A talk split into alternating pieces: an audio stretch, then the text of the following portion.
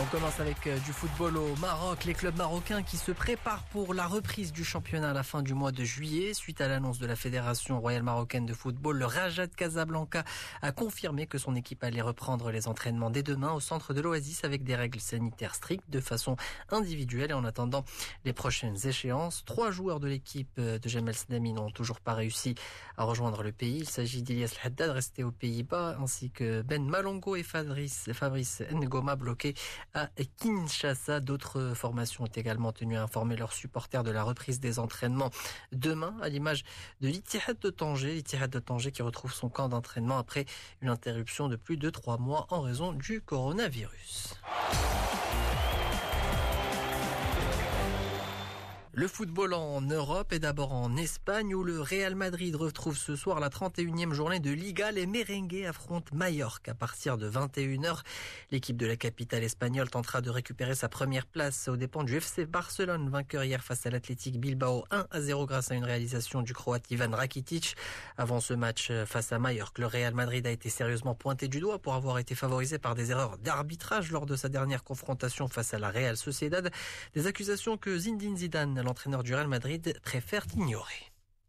Je sais que c'est comme ça. Enfin, c'est l'opinion publique qui, parle. Il y, a des, choses qui se disent. Et moi, ce que je dois faire, c'est juste me concentrer sur mon travail à moi, notre travail, ce que l'on est en train de faire de bien euh, actuellement, et de penser justement au terrain et des belles choses qu'on est en train de faire sur le terrain, parce que ça, c'est ça, c'est vraiment euh, ça. Personne va nous nous l'enlever de tout continuer. On sait qu'il nous reste encore beaucoup de beaucoup de matchs et on n'a rien gagné, rien du tout. Donc euh, donc voilà, qu'on soit qu'on reste concentré sur ce qu'on est en train de faire de bien.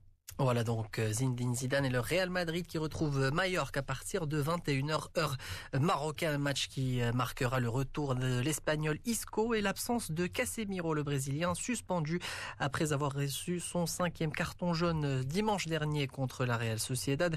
Sociedad qui est d'ailleurs opposé en ce moment au Celta Vigo, tandis que le Deportivo Alaves est opposé à Osasuna. Du côté de l'Angleterre, à suivre aujourd'hui les rencontres de la 31e journée de Première Ligue à partir de 20h15. Liverpool, leader, reçoit Crystal Palace. Les Reds sont largement en tête du classement de la Première Ligue avec 83 points, avec 20 points d'avance sur leur dauphin Manchester City. De son côté, Crystal Palace, grâce notamment à une bonne série de victoires, est remonté au 9e rang. Et puis en ce moment, quatre matchs sont au programme, notamment Manchester United qui est opposé à Sheffield, l'équipe des Red Devils qui mène par un but à zéro grâce à l'unique réalisation d'Anthony Martial. Wolverhampton de Romain Saïs accueille Bournemouth. Enfin, Norwich défie Everton. Pour sa part, Manchester City ne joue que demain. Le deuxième au classement général affronte Chelsea pour un choc qui promet. Une rencontre que va manquer un certain Sergio Agüero, blessé au genou gauche. Lundi dernier, l'Argentin a été opéré avec succès. Aujourd'hui, à Barcelone, la durée d'indisponibilité d'Agüero n'est encore pas connue. Enfin, en Italie, l'Atalanta Bergame, quatrième du championnat, reçoit la Lazio Rome, deuxième pour le compte de la 27e journée de Serie A qui se poursuit aujourd'hui.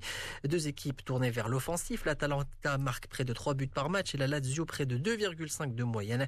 Si la Lazio a seulement disputé un amical pour le moment, Bergame est reparti fort avec un succès 4-1 pour son premier match après le Covid-19. La Lazio est donc prévenue et devra batailler pour revenir à un point du leader, la Juventus de Turin, la Juventus vainqueur 2 à 0 hier contre Bologne. Et puis en ce moment, deux matchs sont au programme. L'Inter Milan, qui est troisième au classement général, reçoit l'équipe de Sassuolo. Et puis à partir de 20h45, l'AS Rome accueille la Sampdoria de Gênes.